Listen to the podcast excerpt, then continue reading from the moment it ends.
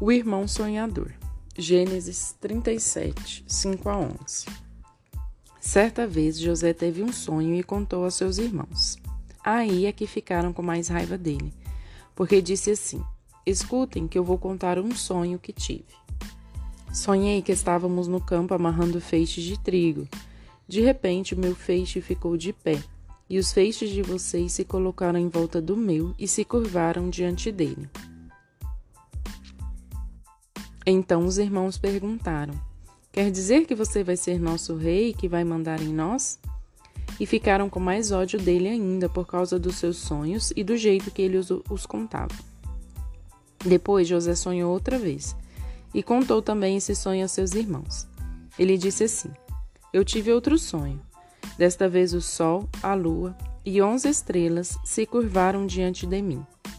Quando José contou esse sonho ao pai e aos irmãos, o pai o repreendeu e disse: O que quer dizer esse sonho que você teve? Por acaso a sua mãe, os seus irmãos e eu vamos nos ajoelhar diante de você e encostar o rosto no chão?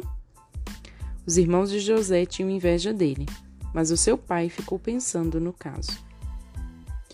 Você costuma sonhar?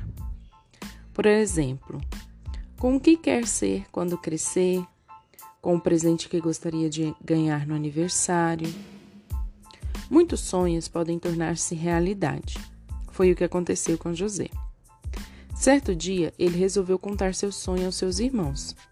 Sonhei que estávamos juntando feixes de trigo e os feixes de vocês se curvavam diante do meu. Depois vi como o sol, a lua e onze estrelas se curvavam diante de mim. Ao ouvir o sonho, o pai e os irmãos ficaram chocados. No entanto, nenhum deles, nem o próprio José, imaginava que esse sonho falava de sua própria história e do futuro que Deus já tinha preparado para eles.